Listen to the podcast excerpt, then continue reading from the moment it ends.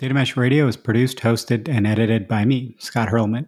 I created Data Mesh Radio to be a resource for data mesh practitioners the world over.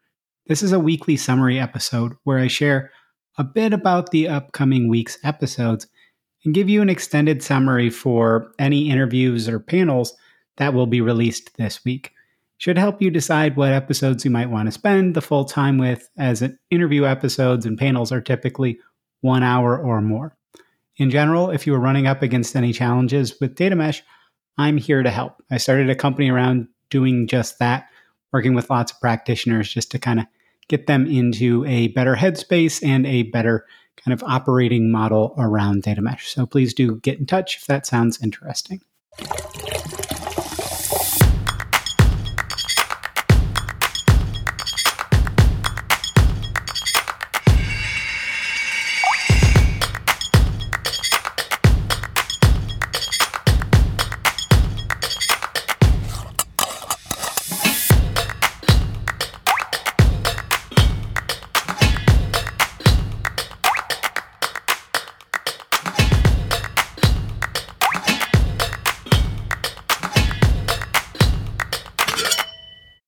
Weekly episode summaries and programming notes for the week of April 9th, 2023.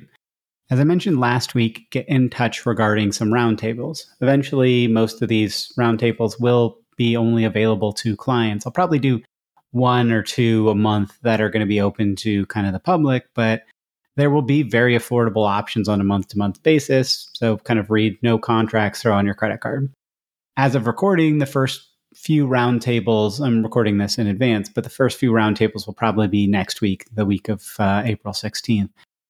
And I'm going to start a series as well of vendor interviews that now that the data mesh learning team stopped their vendor interviews. So if you are at a vendor, one, do, do not reach out. I will reach out to you. If someone from your org does reach out, you're going to go to the back of the list just so I don't have a bunch of people trying to line up. But two, listeners, please let me know what vendors you want me to interview. What do you want me to grill so I can actually talk about what are you doing in the data mesh space? What not what features, not what feature dump, but like what are the challenges that people are working with you on that they're seeing good benefit from from the stuff that's that you're putting out there. Um, these interviews will be on the Data Mesh Radio LinkedIn, so that will be kind of where I start to put some live video uh, stuff as well. Oh, and get excited for my reading companion to Zhamak's book. I'm still working on how that will get distributed. It'll probably either be through Next Data or through my company's website. It's probably going to be free. Um, it probably legally even has to be because it quotes Zhamak's book so much. And it's specific to not like, hey, and here's the Cliffs Notes. It's like, here are some things to think about, and even some things where I push back and go, is this really the case or is this the case right now? Um, so I think that that will help people with kind of Zhamak's book. So what's on tap for this week though? On Monday we have episode 212, Reflections on Building a Data Mesh Platform from Scratch, which is an interview with Jyotsna Karki from Novo Nordisk. So this is a lot of learnings about the early journey in data mesh of Novo Nordisk and building out their platform. Theirs is somewhat of a unique angle. So I would say don't try to copy paste from what they've do- done, but they've seen a ton of, of uptake in their usage of their data mesh platform. And, you know, they have also done this in a way that's really, really helped with kind of regulatory pain. So I think there's a lot of really good, useful learnings about how to think about early in the journey and, and how they're also enabling that internal community to really thrive.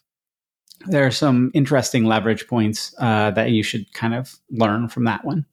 On Friday, we've got episode 213, Zhamak's Corner 21, reinvented reinventing data development, not data processing and storage. So I've just got kind of my t- key takeaways here, which is we need to make the, the data product the first class primitive of information sharing. Make them really the basic building block of how we create our internal data and AI ecosystem. So we go into a little bit more of when she says primitive, what that means one thing she said was quote unquote tools reshape behavior. If we want developers to change their relationship to data we need to give them the capability to do so easily or even if not exactly easily at least not arduously right the industry sees the value of data mesh, but we need to find much lower effort ways to create sustainable large scale change. We need to be finding catalysts, like really look into what catalyst means in chemistry. One thing that she really said is there's no reason to try to reinvent a lot of the technology in data at the physical layer. Lake storage, streaming technologies, ML libraries, again, at the physical layer are great but we need new ways of accessing and leveraging them to make it far easier to create and manage data products, right? When we look at what's happened in the operational space on the services side, the API revolution, we need to have that kind of same thing where the developers don't have to care. They just call different functions, they call things and just work with what what are they actually trying to do instead of exactly how does the tool do this um, it, it, gets it's Zhamak really explains it well in that. So, and then the final point was while everyone seems to be talking data products, there need, seems to be so many different definitions of what data product means. This has led to a weaker market pull on vendors to improve their tooling to make data mesh more easily possible. So, if we can more standardize around what a, a data product is, we can get the vendors pulled in the right direction. It's it's a hard thing to really collaborate around, but I think it's something that we want to push on. So, with that, let's go to the extended summary for the interview with Jyotsna.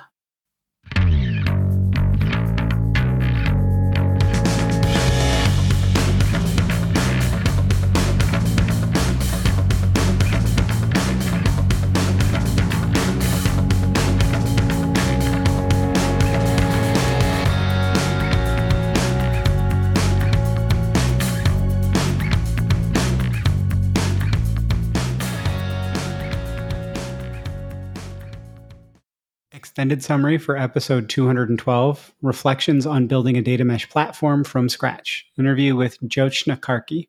So, in this episode, I interviewed Jyotsna, who's the a data engineer at Novo Nordisk. To be clear, though, she was only representing her own views on this episode. Jyotsna started off the conversation with a bit about her background, especially in data engineering, and the need to be and stay curious. There are so many new approaches and technologies that could provide significant benefit to what you're doing with data that you should consider, right? Think in that product mindset and look to evolve your approaches and tech stack to create more value. Specific to Novo Nordisk's data mesh journey, Jyotsna and team saw the writing on the wall for their data lake set, setup. While their centralized data lake was doing well and people were happy with it, there were increasing consumer and producer demands, and the central data team was still required to help teams create their data products. Having a centralized team in the middle of every use case just wouldn't be efficient as they scaled more and more. Then they also hit some cloud service limits, which caused some major headaches as well. All this led to looking to decentralize via data mesh. At Novo Nordisk, many domains already had significant data capabilities, and there were people building data products anyway before data mesh, according to Jyotsna. What they really needed was a way to empower and enable teams to more easily create and manage those data products in an interoperable way and, and kind of lower the bar in general for usage. So the central data team was to focus on the platform, but there wasn't a huge need to upskill all the domains. There were some that were quite skilled. There's still another centralized team of data experts besides the ones that are building the platform to help domains that aren't as data fluent. Scott note here, while this is not that uncommon, most organizations are not this lucky. Specifically to the pharma industry, Jyotsna shared some of the pre data mesh compliance and regulatory issues that were better addressed when they moved to data mesh. Domains needed to work with regulators, but it was hard for them to see exactly how the data was stored as it was managed by the central team, which is, you know, part of the compliance. It was all part of the central data lake, you know, AWS account, and those teams didn't have the ownership or visibility they needed into the like how that was actually stored in that account, right? But with data mesh, the teams now have the visibility to their own data storage and access to audit logs and data governance so they can more easily comply. Jyotsna shared that at Novo Nordisk, there was so much demand to participate in their data mesh, the data platform team and, and, any centralized data capabilities, you know, to assist the domains that didn't have high data fluency, they worked with multiple teams to start. This helped them to define the requirements for their data mesh platform to support multiple data domains. While this is a data mesh anti pattern, it went well for them as many of the domains, again, were quite capable with data engineering and data analysis. There were also many domains that wanted to contribute aspects to the platform, so there were good feedback loops between the platform team and many domains. So, Scott note here don't go this route unless your domains are already highly data fluent and capable. Working with many domains at the start of a data mesh journey can create a high risk scenario instead of going the thin slicing model. Jyotsna and team are focused on enabling proof of concepts more than trying to automate everything right at the start. She noted they are focusing on understanding the problem deeply and moving fast to get proofs of concepts into people's hands and then circling back to automate when there is more need and things are slightly more stable. Basically, they are trying to be agile about this. It has also led to more modular components and reusability. They can get things out in a prototype phase and then think bigger picture how to deal with similar problems instead of going just for point solutions. In order to prevent type coupling and keep modularity, Jyotsna and team started to actually remove things like data pipeline blueprints, reusable components, and bootstrapping accounts from the, the data mesh platform. While that might feel counterintuitive, they wanted to create a community specifically around things like blueprints so that central team wasn't managing them. Community members were managing them and people could kind of more share freely and it wasn't here's our official one and that's not official or anything like that. Look to create central sharing mechanisms but with a decentralized ownership and contribution model. Community led innovation is more scalable than centralized knowledge ownership. I think we've seen that over and over, and that's part of the reason why people are going for data mesh. When thinking about platform maturity and if they needed to pay down any tech debt, especially around certain features, Jyotsna and team benchmark quality levels and compare those to the actual business needs. Being in a heavy, heavily regulated industry, some aspects of client compliance are just non-negotiable. You must meet them. But there are places where, you know, good enough for now is a completely acceptable answer and it's right, it's the correct choice. Some signals they use are support tickets and direct feedback around different aspects of the platform. They're also starting to build out KPIs, but it's very early. It's very much a work in process, and you'll probably have similar challenges at the start with your own KPIs. One interesting aspect of doing data mesh has been less de- uh, duplication of work per Jyotsna. This is a target goal of data mesh, of course, but it came about naturally as now that people can f- reliably find and access data, they don't feel a need to build that, you know, source of data for themselves. Jyotsna said, you know, quote unquote, make sure that it is reliable enough for people to depend on this data part of your platform and your overall mesh is to make it easy for consumers, but also producers to trust the data. If you have a black box process, can producers really trust it?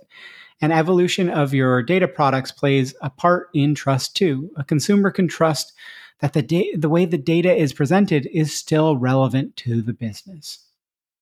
Hopefully, that sounds like some awesome episodes for the week. As a reminder, feel free to get in touch if I might be useful in your data mesh journey. I'm helping quite a few organizations and introducing people to each other, plus doing some roundtables. I hope you have a great rest of your day and your week. Now, on to that fun, funky little outro music.